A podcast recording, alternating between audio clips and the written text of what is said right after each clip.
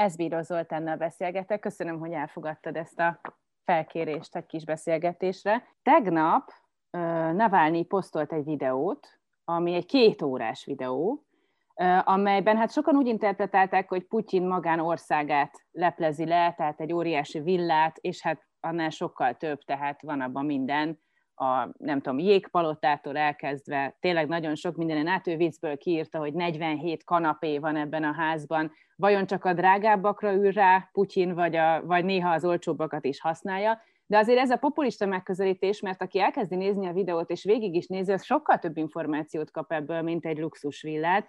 Egy teljes hálózatot térképez föl, és tár elénk gyakorlatilag Navalnyi, Szerintem kicsit kifelé játszva, tehát olyanoknak is érthető módon, akik kevéssé követték az orosz politikát, adott esetben nem oroszok, nem Oroszországban élnek, nyilván nem véletlen az angol felirat sem ezen a videón. És sokan azt mondják, hogy ez a videó, ez egy nagyon komoly csapás Putyinra, hiszen olyasmit mutat róla és belőle, amit ő egyébként előszeretettel átszínezett már, vagy egyébként elhallgat. Te mit gondolsz, hogy politikailag ez valóban egy nagy csapás lehet, egy ilyen videó? Hát nagy csapás lehet abban az esetben, hogyha nagyon sokakhoz eljut, és ezt bizonyos értelemben meg fogja mutatni nem csak a YouTube számláló, ami két nap után, ennyiben pontosítanék, hogy 19-én kedden tették föl a YouTube csatornára, és amikor most beszélgettünk csütörtökön kora délután, akkor már 42 millió fölött a nézőszám. Ez ugye egy 146 milliós országban, még akkor is, hogyha az angol feliratok miatt valószínűleg külföldön is nézik, nehezen tudnám megítélni, hogy ennek a több mint 42 milliónak mekkora része lehet a külföldi megtekintő, meg ha jól tudom, akkor a YouTube-nál nehéz elválasztani azt, hogyha valaki többször kezdi el, de hát ilyenre soha ezt megelőzően nem volt példa, noha ők tíz éve, amióta ez az alapítványa, a korrupció ellenes alapítványa létezik, hát leleplező filmek sorozatát adták közre, és mindez idáig a legnépszerűbb a Medvegyevről készített filmjük néhány évvel ezelőtt, és annak az össznéző száma 37 millió volt. Itt már két napon belül jócskán 5 millióval fölötte azoknak a száma, akik megnézték, vagy belenéztek legalábbis ebbe. Tehát az egyik nagy kérdés, hogy mennyien fogják megnézni, másrészt pedig egy fontos paraméter lesz szombat, amikor is országos tüntetést szerveznek, és hát lehet látni, hogy a hatalom rendkívül nyugtalan, azt a főhatóságot, amely egy ilyen cenzúra hivatalként működik néhány éve Oroszországban, már felszólították arra, hogy blokkolja mindazokat az oldalakat, amelyek Moszkvában, illetve vidéken ennek a tüntetésnek a szervezésével vannak elfoglalva, és azonnal bármiféle ügyészi rendelkezés nélkül blokkolni lehet ezeket a felületeket. Tehát nyugtalanítja a hatalmat, hogy mennyien fognak kimenni, mert azért Oroszországban fölnőtt egy olyan városi középnemzedék és középosztályos csoport, amelyik azt hiszem rezonál mindarra, amit Navalnyi megmutatott. Tehát ilyen értelemben azt hiszem, hogy nagyon kínos ez a történet, és hát a beszélgetés során néhány epizódot majd ebből a filmből nyilván föl is elementünk, hát azzal a képpel, amit Putyin és környezete szeretett magáról kialakítani, hát szöges ellentétben van egy olyan országban, amely lehetőségei alapján lehetne nagyon gazdag és nagyon irigylésre méltó, de alapvetően mégiscsak egy szegény országról van szó, ahol elképesztő jövedelmi és tulajdoni egyenlőtlenségek jöttek létre. Mielőtt elmélyülünk a részletekben, még egy felszíni dolgot hadd kérdezzek meg. Az ugye feltűnő, hogy nem mondják ki a nevét Navalnyinak. Putyin berlini betegként, meg ilyen mindenféle módon hivatkozik rá. Ez tényleg már olyan, mint a Harry Potterben a tudjuk ki, gyakorlatilag nem mondjuk ki Voldemort nevét de mondjuk ez például politikailag kívülről nézve öngyilkos stratégia, illetve rettentesen kontraproduktív. Az az ember, akinek a hatalom nem is mondja ki a nevét, de utal rá, tehát nem teljesen tudja negligálni, hát az, annak az ázsióját még inkább növeli, sokkal kevésbé csökkenti. De nem tudom, hogy te mit látsz, vagy az orosz sajtó mit mutat ebből. Hát nyilván az orosz sajtónak az a része, amelyik mondjuk valamilyen formában tartja magát a minőségi politikai sajtó kívánalmaihoz, és azért megjelenik néhány ilyen napilap, még hogyha nyomtatott formában mondjuk a Kommersant vagy a Védomosztyi néhány, szíz, néhány százezer példányban jelenik meg, miközben mondjuk 110 millió embernek van szalati joga. Na de ezek a lapok lényegében korlátozás nélkül az interneten hozzáférhetőek, tehát megtévesztő az, hogy a print az már ilyen szűk. Tehát ez egy ilyen világjelenség egyébként is. Tehát ez a minőségi sajtó, amelyik tehát nem ellenzéki, hát az is nyilván korrektül, és hát egy gyermetek dolognak gondolja, hogy attól eltűnik az a szereplő, hogyha nem mondom ki a nevét, és hát nem beszélve azokról a felületekről, amelyek azért jócskán vannak Oroszországban, egy részét 2014-től a Runetbe, tehát az orosz internet világában blokkolják, ilyen a Grányi.ru, ilyen a Kasparov.ru, de van jó néhány gyakran nem is sok újságíróval működő olyan felület, amely semmi más nem szolgál, mint hogy újságírók tényfeltáró nagy anyagokat tegyenek közé, ilyen például a projektmédia, amelyik lehet, hogy két-három hónapig nem tesz közé semmit, de akkor nagyot durran, ilyen az Insider, amelyik egy olyan kiadvány, ahol szintén a tényfeltárással foglalkoznak, és ilyen a Dozsgy nevű internetes televízió is, amely aranykorában 14-15 millió előfizetőt tudott maga mögött. Most pontosan mi a helyzet, nem tudom. Hát azt gondolom, hogy a legkiválóbb nyugati standardoknak megfelelően számol be. Tehát, hogyha valaki tájékozódni akar Oroszországban, akkor a propaganda csatornákon, a központi nagy tévé csatornákon keresztül hát megkaphatja, hogy mit gondol a hatalom erről, de minden további nélkül hozzájuthat azokhoz az információkhoz is, amelyek tényszerűen, objektíven, és azt gondolom, hogy nem angazsáltan, hanem, hanem elfogulatlanul mutatnak be egy helyzetet. Tehát én értelemben a kérdésedre azt tudom mondani, hogy hát szerintem gyermeteg. Tehát nem is tudok más jelzőt mondani, gyermeteg az a feltételezés, hogy egy embert el lehet dugni, el lehet rejteni csak azért, mert nem mondom ki a nevét, és úgy teszek, hogy teljesen jelentéktelen. Egyébként ennek a csúcsa az, az volt, amikor néhány hónappal ezelőtt még Berlinben volt Navalnyi, és talán még a kórházban is, amikor kiszivárogtatták a franciák azt a Macronnal folytatott telefonbeszélgetését Putyinnak, ahol Putyin azt próbálta a francia elnökkel elfogadtatni, hogy hát ez egy teljesen jelentéktelen blogger, nem is kell vele törődni, és egyébként is valószínűleg magát mérgezte meg. Na most ez úgy kiakasztott a szegény Macront, hogy gondoskodott róla, hogy ez azért szivárogjon ki elég gyorsan. De érdekes, amit mondasz, mert azt mondod, ha valaki akar tájékozódni, azt tud tájékozódni. Ehhez képest a Levada Center készített egy felmérést, és most ebből idézek néhány számot. Azt nem tudom, nem, arra nem láttam vonatkozó adatot, lehet, hogy van, csak én átsiklottam rajta, hogy mekkora az ismertsége Navalnyinak, de a problémáról az orosz társadalom 30%-a azt gondolja, hogy semmiféle mérgezés nem volt. Tehát mondjuk innen el lehet indulni, hogy ha valaki akar tájékozódni, de ezek szerint hiába tájékozódik, a 30% azt gondolja, hogy az egész egy kitaláció. 19% azt gondolja, hogy nyugati titkosszolgálatok provokációja az ügy. 6% szerint ellenzéki belső leszámolás. 15% van az, aki azt gondolja, hogy a hatalom akciója volt a mérgezés. 15%, ami azért nagyon kevés, és még van 5%, aki szerint egészségügyi ok, és 7% amelyik azt mondja, hogy valami korrupt figura bosszúja pusztán, amit látunk. De azért ebből szerintem az a tanulság, hogy itt összesen 15% vallja magáinak azt a narratívát, amit mi itt kelet, közép vagy nyugat-európában tényként tálalunk. Igen, valóban ez nagyon beszédes, és ugyanakkor riasztó a Levadának ez a felmérése. Ugye három nagy közölénykutató intézet van Oroszországban, kettő az a Krem szoros felügyelete alatt végzi munkáját. A Levada, amelyik függetlennek tekinthető, meg is kapta az idegen ügynök billogot, ők azt hiszem nagyon pontosan, hát amennyire egy autokráciában, ahol nincs demokratikus nyilvánosság, közvéleménykutatást lehet végezni, mert hát az emberek egy része azért óvatos. Szóval azt azért ne felejtsük el, hogy amikor érzékelik, hogy ez a kérdés, az bizonyos értelemben a lojalitással kapcsolatos ha nem is egyenesen, de közvetetten feltett kérdés, akkor nagyon gyorsan óvatossá válnak, még esetleg egy olyan közvéleménykutatóval szemben is, aki azt mondja, hogy a levadától jöttem és telefonálok önnek. Tehát óvatosan kezelném, de ugyanakkor itt van egy nagyon érdekes egybeesés, ugyancsak a levada készít két-három évente olyan átfogó felmérést, hogy hogyan alakul az orosz lakosság médiafogyasztási szokása. És ott drámai átrendeződés zajlik.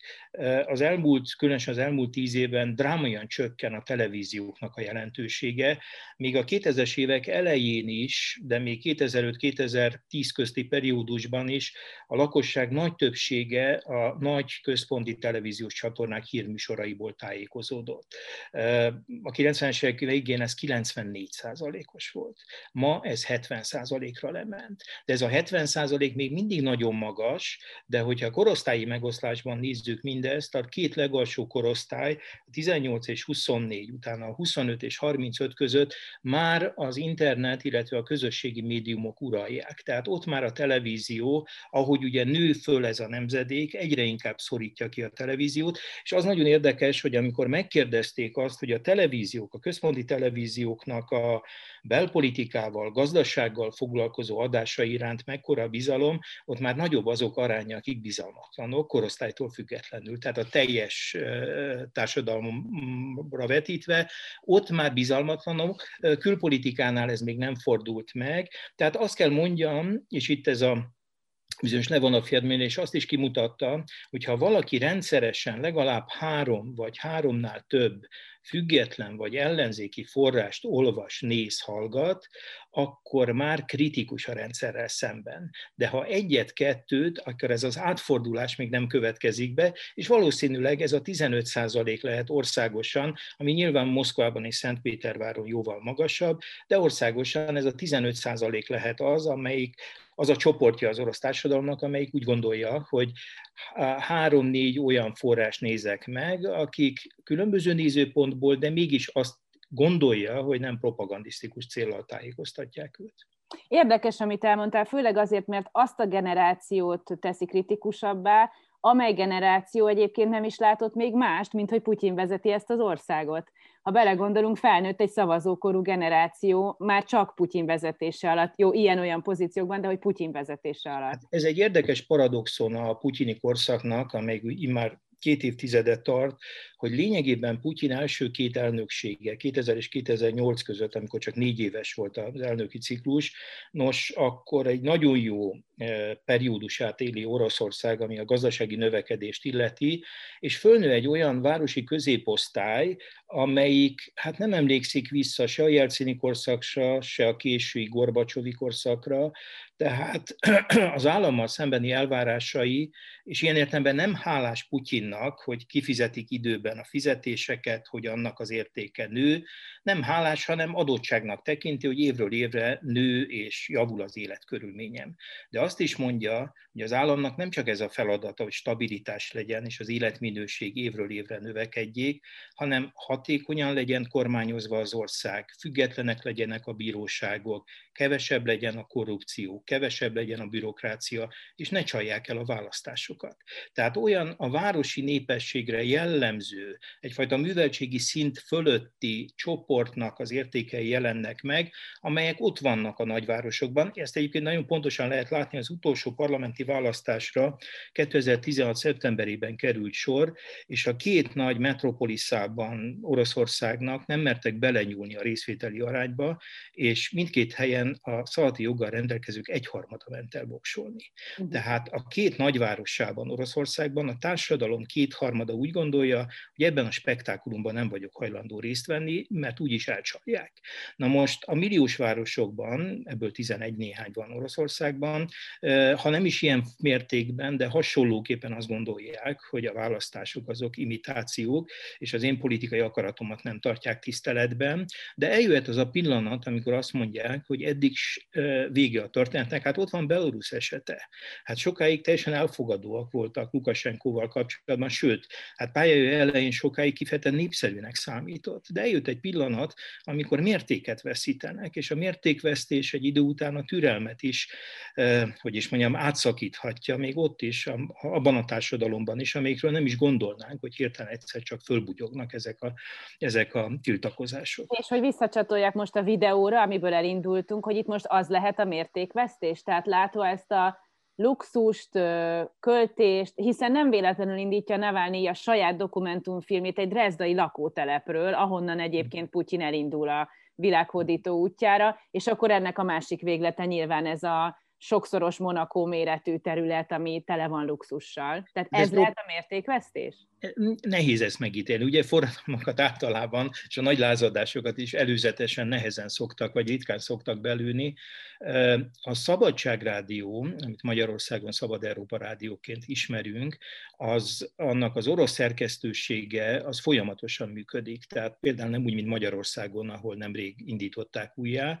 Ez alatt a 30 év alatt, amíg ugye az év végén lesz épp 30 év, hogy nincs a Szovjetunió, ki ugye 91 végén omlik össze, tehát ez alatt a 30 év alatt is működött. És épp néztem az oldalukat, a honlapjukat, ami egyébként is az egyik legfontosabb forrás Oroszország tekintetében, és ők gyakran csinálnak ilyen utcai beszélgetéseket, tehát kimegy az egyik munkatársuk, és ott 8-10 embert megkérdez, hát az utca hangja. Hát tudjuk persze, hogy ebben semmi reprezentatív nincs, egyrészt a véletlenszerűség, másrészt meg nem tudod, hogy végsősorban hány embert kérdezett meg, és mit vágtak bele, de én bizalommal vagyok alapvetően irántuk, tehát nem ezért mondom ezt, de semmiképpen nem reprezentatív. És most megkérdezték a filmmel kapcsolatban a moszkvaiakat. Talán 8-9 út az utcán megállított ember, fiatal, idősebb, és hát akadt olyan nagyon jól öltözött korai 30-as hölgy, aki azt mondta, hát talán a legbizarabb válasz volt, hogy hát ez nem Putyiné lehet, ez legfeljebb egy Duma képviselőjé. Na, ami azért volt egyébként hát arcpirító, mert hogy hát ha egy Duma képviselő ezt megengedheti magának, az nem lenne felháborító. Tehát a védekezés, ez a klasszikus modell, hogy a jócár, de hát a gonosz és önző bolyárok, tehát legfeljebb egy Duma képviselő csinálja ezt, a másik nagyon érdekes, és ez volt az utolsó, és dramaturgiailag ez teljesen rendben volt, egy ilyen nyugdíjas nénit kérdeztek meg az ügyben, és azt mondta, hogy ő a maga részéről azt tudná tanácsolni, hogy mindenki hozzon szombaton egy WC kefét a kezébe, és ezt lóbálva tüntessünk Putyin ellen. Ugye a hallgatóknak talán ehhez, vagy a nézőinknek ehhez magyarázatul annyit tennék hozzá, hogy azon a birtokon, azon a hatalmas összességében most ki is írtam magamnak, 7000 hektáros területen, amiben a monakói hercegség 39-szer félne bele. Egyesek már el is nevezték makromonakónak. Na szóval ebbe a makromonakóban van egy olyan telep, ahol szőlőt dolgoznak fel, egy hatalmas gyár, és ennek a gyárépületnek van egy mellékhelysége, és oda vettek hát elképesztő összegért WC kefét és WC papírtartót. Ahová egyébként Navalnyi megjegyzi, könnyen lehet, hogy Putyin soha az életben egyetlen alkalommal be nem tér. Úgyhogy a nyugdíjasnak ez a egyszerre ironikus és felháborodott gesztusa, hát nagyon is érthető. De még egyszer mondom, hát innen Budapestre meg végképp nem tudom megítélni, hogy ez az a pont, hogy elszakadt a cérna, de az biztos, hogy az emberek egy jelentős részében, akiknek különösen a koronavírus időszakában elveszett a jövedelme, egyébként is ez egy deprimált helyzet. Hát itt Magyarországon is látjuk, hogy az ugye más dolog, mint amikor az ember életforma szerűen ül otthon, és úgy teljesen el van magával ilyen stacionáris életformát folytatva, de az egészen más, amikor erre kényszerül.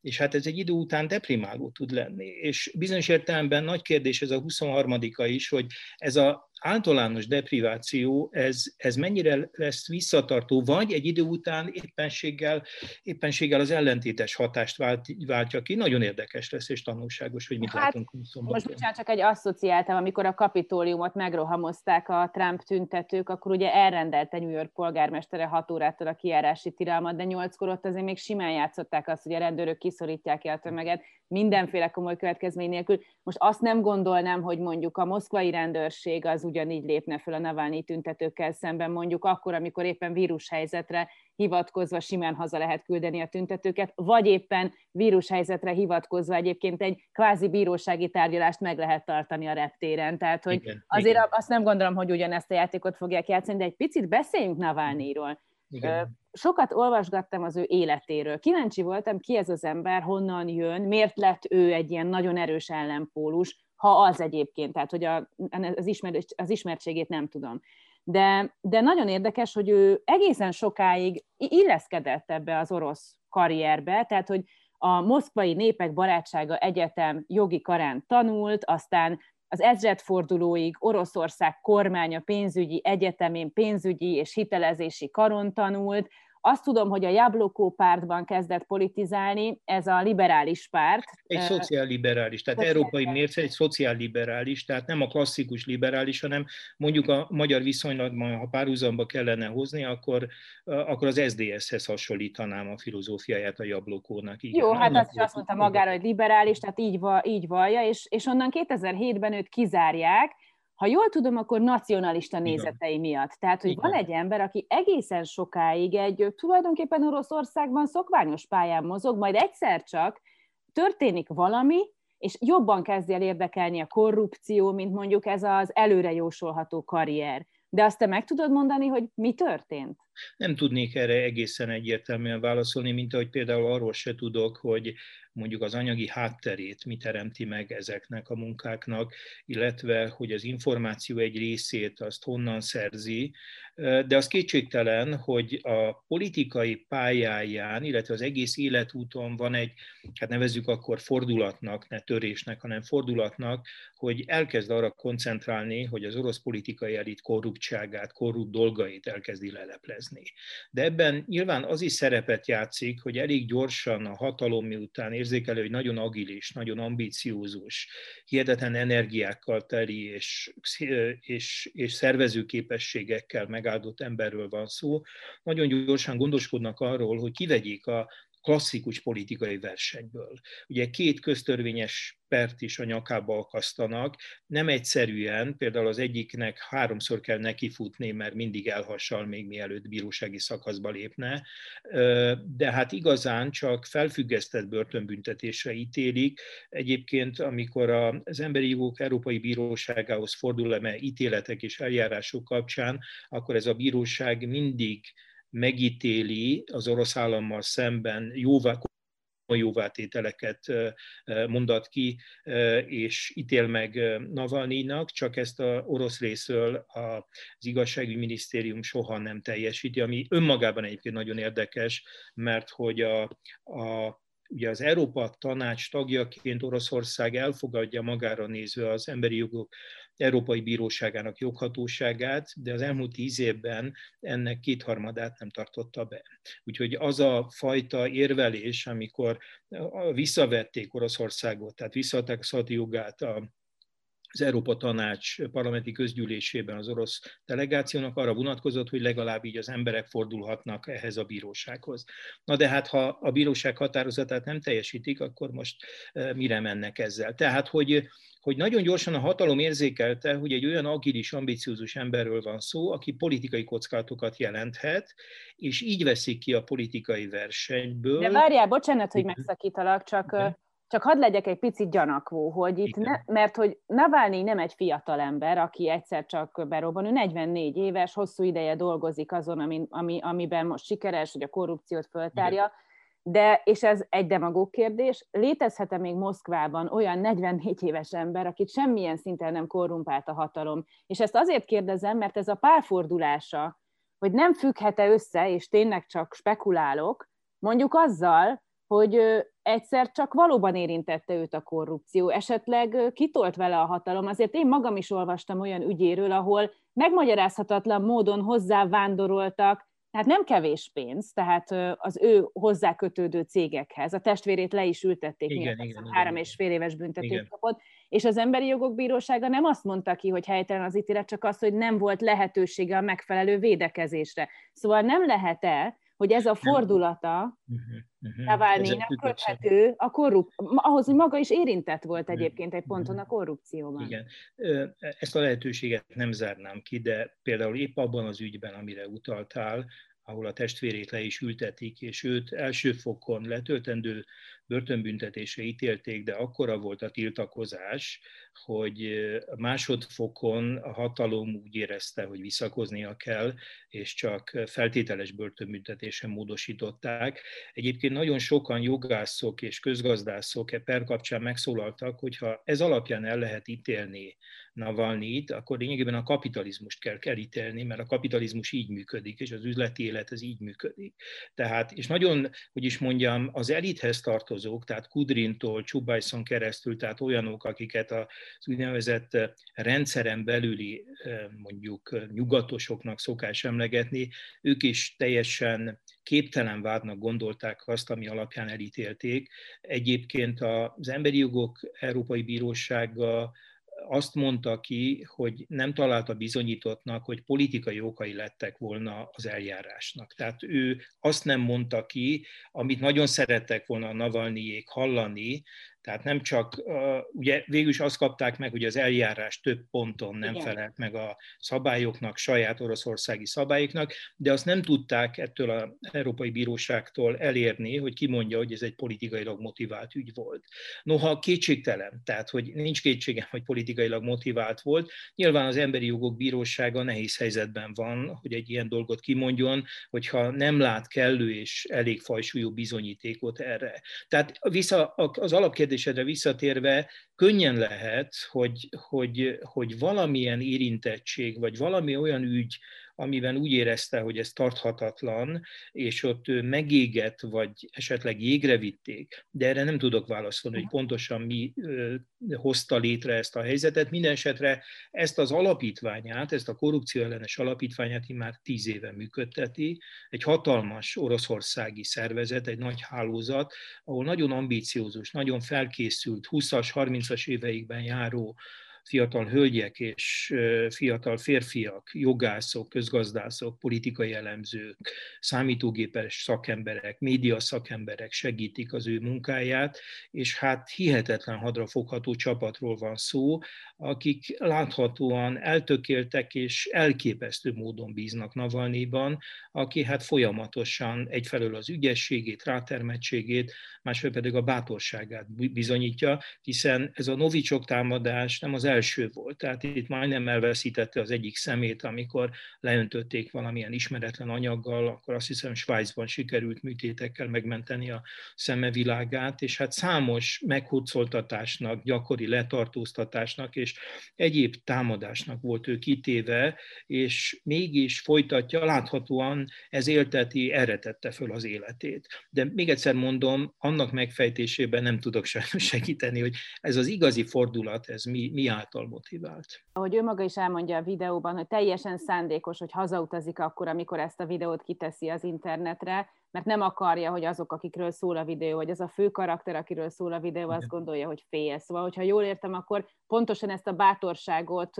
hát neki politikailag is fönn kell tartania, Abszolút. de ha jó indulatú vagyok, akkor meg ő egy ilyen bátor ember és kész, és egyszerűen ott kell lennie. Hát egyfelől nyilvánvalóan ő egy bátor ember, én ezt nem, ezt nem vonnám kétségbe, de ugyanakkor racionális ember is, aki fantasztikusan kalkulál előre, tehát a jövőt, a politikai elő, ö, jövőt elég jól több lépésre előre végig tudja gondolni. Nem véletlen, hogy ezt a filmet még benfekszik a berlini kórházban, amikor elkezdik ezt készíteni, és persze még korábban elkezdik gyűjteni mindazt az anyagot, amit itt felhasználnak. Tehát ő, ő nagyon, azt gondolom, hogy a hatalom előtt jár, még akkor is, hogyha a hatalom nyilván minden lépését és munkatársainak minden lépését követi, de például ebben a filmben ott van egy jellemző epizód, amikor fölfújják a motorcsónakot, és a Fekete-tenger felől próbálják megközelíteni ezt a hatalmas területet és palotát, akkor ugye elmondják, hogy hányszor cserélnek szimkártyát, mikor hagyják ott a telefont, tehát hogy esélyesen legyen ilyen módon követni őket, és akkor egy kis drónnal repülnek be a terület fölé. Tehát, hogy ezek a fiatal emberek nagyon profik. Szóval olyan profik, akik, akik azt hiszem, az, akiknél az idő nem állt meg, és akik velük szemben állnak, azok profizmusa, hát itt hosszasan lehetne sorolni például azoknak a az embereknek a dilettantizmusát, akik ugye három éven keresztül egy nyolcfős csoport kergette, hogy mikor van az az alkalmas pillanat, amikor őt meg lehetne mérgezni. Ott ugye például azért lehetett ezt nagyon pontosan visszakeresni, mert ezek az emberek időről időre bekapcsolták a telefonjukat. És abban, a, és miután az ország elég korrupt, a híváslistákat minden további nélkül meg lehet venni, ahogy meg lehet venni a repülőgépjáratok utaslistáját is. Tehát, hogy a korrupció egy ponton túl a hatalom ellen is fordul, mert hogy olyan utakat ad, amelyek épp a titkosszolgálatokat tudja leleplezni. Nagyon érdekes, amit mondtál, hogy mennyire profi ez a társaság, mert, mert közelebb visz egy másik kérdéshez, mert bennem az a kérdés is fölmerült, hogy azt talán értjük, hogy Navalnyi mit jelent Oroszországon belül, vagy ezt elmondtad, hogy egy erős ellenpólust és az elérésével minél magasabb az elérése, annál erősebb ellenpólust De mit jelent a nemzetközi politikában? Az a, az, az érzésem, és javíts ki, ha tévedek, hogy Navalnyi egy személyben egy hidegháborús hadszintérré vált. És ezt most úgy értem ezt a mondatomat, hogy amikor őt például Berlinben kezelik, majd telefonon eléri az egyik FSB tisztet, és beszél vele, és az az FSB tiszt, az elmondja neki tulajdonképp, hogy mi történt, hogy őt megmérgezték, hogy követték, szóval kitálal, ezt azért egymagában egy ember valószínűleg nem tudja létrehozni. Tehát azért ez nem úgy van, hogy megkeresem a, valahol a telefonszát, fölhívom, fölveszi, hanem ehhez kell egy erős titkosszolgálati háttér.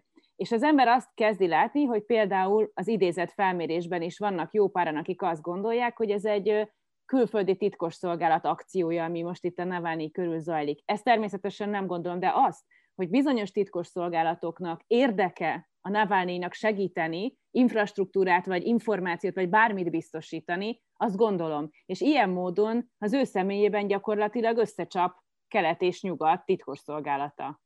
Hát bizonyos értelemben kelet és nyugat összecsap, de Navalnyi annál dörzsöltebb, mint sem, hogy hogy megadja azt a lehetőséget, hogy ő neki nyugati kapcsolatai legyenek. Ugye sokan azt feltételezték, hogy még mielőtt visszatérne, és valószínűleg ezt ki tudták volna járni, hogy a Biden beiktatásán ott legyen. Tehát, de minden jel szerint ő tartózkodik attól, hogy azt a képzetet, azt a látszatot erősen előadhassák, politikai ellenfelei otthon, hogy ő a nyugat ügynöke. Ugye mind Peszkov, az elnök szóvivője, mint Putyin tett arra utalást, hogy hát ez lényegében, amikor például ezeket az FSB-s lebelepezéseket megnézhette a közönség, hogy hát ez nem más, ezt a fordulatot használta Putyin, a a CIA anyagainak legalizálása. Uh-huh. Tehát lényegében a CIA odaadja az anyagokat, ezek nyilvánosságra hoznak, úgy tesznek, mintha az ő vizsgálataik eredménye lenne, de ez voltak éppen a nyugati titkosszolgálatok. Ez nagyon meggyőzőnek tűnik, és hát Peszkov odáig ment, hogy hát azért követte éveken keresztül Navalnyi egyébként alkotmányellenesen egy népes csapat, mert hát neki nyugati titkosszolgálatokkal van kapcsolata, és akkor szemmel kell tartani. A kérdés csak az, hogy ha ezek a kapcsolatok léteznek, akkor erre vonatkozóan kellene lenni bizonyítéknak. És ha van bizonyíték, mi sem egyszerű hosszú évtizedekre börtönbe tenni valakit, akiről a nyugati titkosszolgálatokkal való együttjáték, együttjátszás működik. Egyébként ezzel kapcsolatban az jut eszembe, hogy még a fiatal Bush volt az Egyesült Államok elnöke, és Oroszországot még az ukrajnai beavatkozás miatt nem zárták ki a G8-as csoportból, és épp túl vagyunk az iraki, 2003-as iraki beavatkozáson. És ott Bush a G8-as csoport tanácskozásán eh, feláll, és többek között sajnálkozva azt mondja, hogy hát sajnos nem sikerült megtalálnunk azokat a bizonyítékokat, amelyek igazolták volna, hogy tömegpusztító fegyvereket rejtegett az iraki rezsim. És a következő felszólaló Putyin volt, és azt mondta, mi biztos megtaláltuk volna.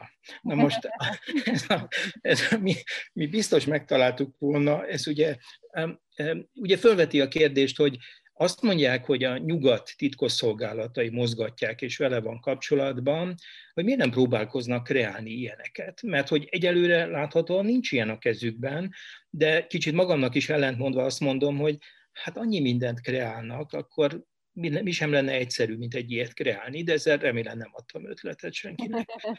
De még egyszer mondom, még egyszer mondom, a Navalnyi nagyon figyel arra, hogy ezzel ne hozzák hírbe, és ráadásul az utóbbi időben az év végén egy csomó újabb represszív törvénymódosítást fogadtak el, és többek között például ezeknek az NGO-knak, civil szervezeteknek, alapítványoknak arra is figyelni kell, hogy a számlájukon külföldön ne jelenjen meg semmilyen összeg. Mert abban a pillanatban ők automatikusan idegen ügynökké válnak. Na most, hogy lehet azt megakadályozni, hogy ismeretlen szereplők, akár oroszországi politikai meg megfontolással nem is jelentős összeget egyszer csak elküldik. Ráadásul például a Gólasz csoport, ami egy ilyen nagyon fontos NGO Oroszországban és a választások tisztaságának megfigyelésével foglalkozik, még a 2000-es évek elején elnyerte az Európai Unió Szaharov díját. És ezzel a Szaharov díjjal járt nem tudom hány ezer eurós hát díj is, de már akkor, amikor kihirdették, ők az éves győztesek, ők bejelentették, hogy erre a díjra nem tartanak igényt, és nem is utalták át nekik, ennek ellenére idegen ügynökké vették. Tehát lehet látni, hogy a, mhm. a jog ilyen értelemben, és annak a követése Oroszországban, és hát a független igazságszolgáltatás meg végképp fikció, tehát hogy nagyon nehéz közegben, nagyon nehéz körülmények között kell dolgozni, de úgy látom, hogy Navalnyi nagyon figyel arra, hogy ne legyenek annak bizonyítékai, olyan bizonyítékok ne legyenek, amelyek azt igazolják, hogy ők nyugatról vagy külföldről mozgatják. Én nem is gondoltam egyébként ennyire direkten, hogy mozgatják, mert ez nyilván egy orosz narratíva uh-huh. lenne. Inkább csak Igen. azt, hogy mindaz, amit ő csinál, az egy csomó nemzetközi szereplőnek érdekel, de lehet ez persze egy véletlen egybeesés, hogy egyszerűen érdeke is kész, Másfelől meg lehet segíteni informálisan, vagy szóval nem bankszámlákon megjelenő összegekkel, infrastruktúrával. Hát lehetne segíteni, de én azt gondolom, hogy ha segítik is információval, azt nem hiszem, hogy nyugatról segítik, leszámítva mondjuk azt, hogy ugye nyugaton be lehet szerezni műhold felvételeket, tehát nem katonai felvételeket, amelyek talán nem annyira részletesek, mint pontosak, na de az egy teljesen legális dolog, tehát az egy üzleti ügy, hogy te veszel ezt vagy azt, tehát én értelemben nem titkosszolgálatokhoz fordulsz. Szerintem a forrásainak egy része az abból a környezetből származik, aki számára már sok, amit a putyini rendszer megenged magának. Tehát itt lehetnek olyan csalódott politikusok, üzletemberek, az adminisztráció különböző szintjein lévő emberek, akik egy ponton úgy gondolják, hogy eddig s ne tovább, és ez már nekik is sok. Vagy maguk lettek bizonyos értelemben vesztesei egy ponton ennek a történetnek. Még arról szerettelek volna megkérdezni, hogy próbáltam összegyűjteni, hogy hányszor és miért ítélték el, vagy csukták le, helyezték előzetes letartóztatásba Navalnyit. Ez, ez a vállalkozásom egy kicsit zsákutcába futott, egyszerűen követhetetlenné vált, hogy melyik minek a következménye, de azt tudom, hogy volt sikkasztás, volt olyan, hogy tüntetésért vitték be, akkor gazdasági bűncselekmény vágyával, most éppen azért, mert ugye otthon kellett volna lennie, mert szabadlábra bocsátás feltétele, hogy ő mindig elérhető legyen, de helyett ő Berlinben gyógyult. Most éppen ugye Igen, azt hiszem egy, ez pillanatra, a... Egy pillanatra megállnék, ez azért érdekes, mert megint jól lehet demonstrálni, hogy a rendszer mennyire tisztelet, mennyiben tartja tiszteletben saját szabályait jogászok elég világosan és egyértelműen kimutatták, hogy azért, amiért vele szemben elfogató parancsot adtak ki december végén, bírósági határozat nélkül nem tették volna meg. Tehát a büntetés végrehajtási főigazgatóság ilyen esetben, hogyha valaki egy feltételes szabadságvesztés idején próbaidőre van bocsátva, és nem tartja be, hogy havonta nem jelentkezik a megfelelő szervnél, akkor bírósági végzés nélkül elfogató parancsot nem adhat ki. Tehát a sorrend az orosz jogrend szerint a következő, bírósághoz kell fordulni a büntetés végrehajtásnak, kezdeményezni kell, hogy miután elmaradt nem egy esetben a jelentkezése, ezért a büntetés végrehajtás azt kéri, hogy letöltendővé alakítsák át a, börtönbünt, a büntetését. Ha ezt megállapítja a bíróság, mert megállapította, kiadható az elfogatási parancs, és nem fordítva. Tehát, hogy itt már a kezdet kezdetétől a saját, tehát itt most nem valami a Weimári, nem valami Westminsteri demokráciát kérünk számon, a saját normáit. Szóval ezt nem tartják be, és hát tényleg habatortán, amit csináltak, hogy hát kihelyezett ülést tartott a bíróság és a rendőrségen tartotta. Nyilván van egy erős vágy a bíróság és a rendőrség összevonására, de itt egyelőre még, hát elvileg ez két külön hely, és két külön helyen kéne tartani. Azt hiszem, az volt az ő érvük, hogy ugye a vírushelyzet helyzetre tekintettel, hú, nem emlékszem, hogy karanténba kellene vonni, vagy nincsen védőoltása? Vagy? I, I, I, hogy nincs, nincs tesztje, érvényes tesztje, tesztje. Igen, tesztje. Most a legjobb az, hogy a bíróság és a rendőrség nem volt képes ezt összehangolni. A rendőrség mondta ezt az utóbbit, a bíróság viszont azt mondta, hogy azért kell nagyobb terem, hogy sok újságíró beférjen. De utána kiderült, hogy kettőt engedtek be, és mind akar. Tehát, hogy még erre se képesek, hogyha mondanak valamit, akkor az érintett két szereplő legalább beszéljen egymásra, és mondja ugyanazt. Tehát nyilván, nyilván meg akarták azt valahogy kerülni, hogy mozgatni kelljen a városban, hogy ebből bármiféle utcai incidens legyen. Tehát láthatóan tartanak Navalnyitól, attól az embertől, akinek egyébként a nevét nem szeretik kimondani. Nem tudom, hogy ezt te aláírod-e, de úgy olvastam, hogy ugye amikor ő el akart indulni az elnöki posztért, akkor is éppen valamire hivatkozva nem indulhatott el, viszont egyszer hagyták indulni, 18 szeptemberében Moszkva polgármesteri címéért, és ott ő 27,3%-ot szerzett, ami bizonyos interpretációk szerint egy teszt volt, tehát hogy egy picit kiengedték, hogy nézzük meg, hogy hány ember szavazna egyáltalán rá, és ijesztő volt ez a 27 százalék. Ez... Tehát ez 2018. szeptemberre után már nem nagyon fogják hagyni őt kísérletezni, amíg nem muszáj. Hát abszolút nem fogják hagyni, és ez valóban sokkoló volt a hatalom számára. A jelenlegi főpolgármester, egy bizonyos Szobiányi nevű úriember 51, valamennyit kap, tehát hogy épp hogy elkerüli, hogy második fordulót kelljen tartani. És hát ez a jócskán 20% fölötti eredmény egy olyan ember esetében, akik a központi médiumokban nem kerülhet be, Hát ez elképesztő teljesítmény, és az sem véletlen, hogy a közelmúltban, amikor Moszkvában Duma választást, tehát a városi közgyűlést kellett megtartani, akkor a hatalom már attól is rettegett, és mindent megtett annak érdekében, hogy a Navalnyi által támogatott jelöltek egyáltalán elindulhassanak. Tehát ilyen értelemben ugye a választásoknál mindig két szempontot szokás, hogy szabad és tisztességes vagy fair a választás. Ugye a szabad az, hogy mindenki részt vehet, élhet passzív és aktív szavazati jogával, tehát hogy valamilyen politikai megfontolással nem taszítanak ki senkit abból, hogy elindulhasson a versenyben. De például ezen a bizonyos, nem is olyan túl régi moszkvai Duma választáson, hát odaig elmentek, hogy hiába személyesen igazolta valaki, hogy az indulás támogató aláírás az övé, ugye azzal a taktikával éltek, hogy szakértők vizsgálták az aláírás hitelességét, és mondták ki, hogy nem volt elég az induláshoz, ami végig a hatalomnak az a teljesen hagymázas félelme mozgatta, hogy nehogy itt dumakép, városi dumaképviselők legyenek olyanok, amelyek, akik ellen, ellenfelei lehetnek a hatalomnak, és az idén esedékes, most szeptemberben esedékes alsóházi választásokon komoly eséllyel indulhassanak, és kerülhessenek be az országos dumába. Nem Tehát tudom, a hatalom hogy... semmitől nem riad vissza ilyen tekintetben. Igen, de hogy hova, vagy meddig lehet ezt feszíteni? Ugye most azért kvázi megüzenték neki, hogyha lehet, ne menjen vissza, mert akkor, akkor bizony eljárás fog indulni ellene. Tehát szerették volna őt távol tartani valahogy Oroszországtól. Ez más kérdés, hogy ez neki sem a politikai céljaival, sem a habitusával nem egyezett, hogy távol maradjon. Na de most oké, okay, most akkor megint beviszik, nyilván egyszer csak kiengedik, vagy nem tudom. Hát igen, ez egy nagy feladvány, mert most 30 napra előzetes letartóztatásba helyezték eme egyébként jogalapot nélkülöző módon, és ez a 30 nap nyilván ahhoz kell, hogy a hatalom eldöntse, hogy akkor mit is fog vele csinálni.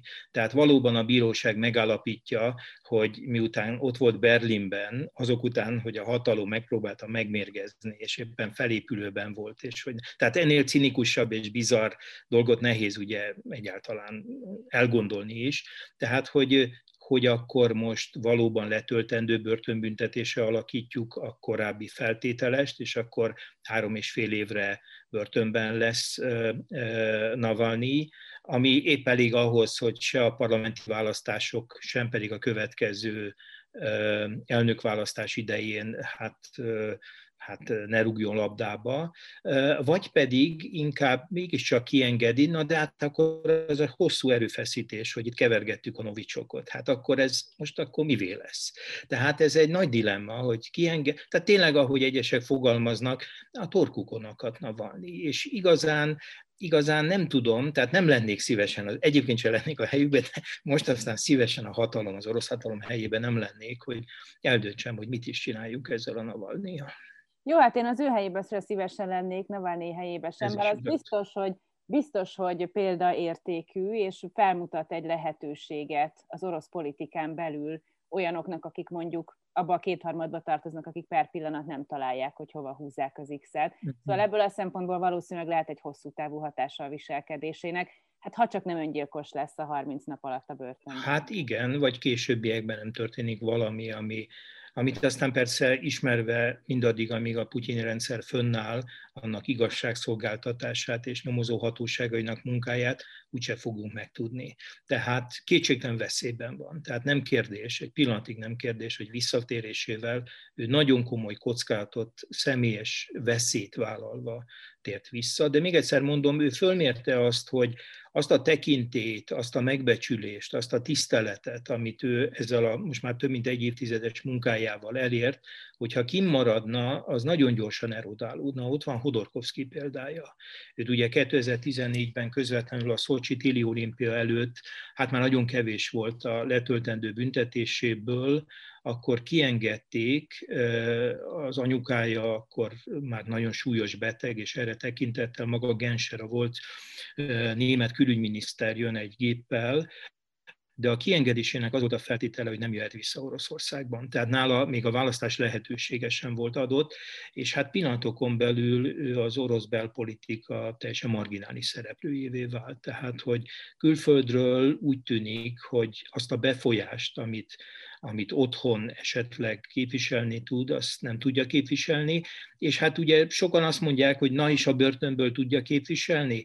Bizonyos értelemben ez morálisan egy olyan pluszsúlyt adhat neki, ráadásul az orosz társadalomban van egy erős hajlan a mucsényiki, tehát akik, akiket, akik szenvednek a, a nézeteikért, az elképzel, a, a, az elveik miatt, azok iránt jóval nagyobb szimpátiával van. Tehát ez benne van valahogy az orosz társadalomban. Tehát a, és ez is a kockázata az ő leültetésének, hogy akkor őt egy ilyen mártírnak fogják tekinteni, és az tovább növeli nem csak az erkölcsi, de ezentúl a politikai súlyát és jelentőségét is. Nagyon szépen köszönöm, hogy beszélgettünk egy kicsit. Én is köszönöm szépen a meghívást. Ilyen pillanatok alatt elrohant ez az idő. Igen, igen.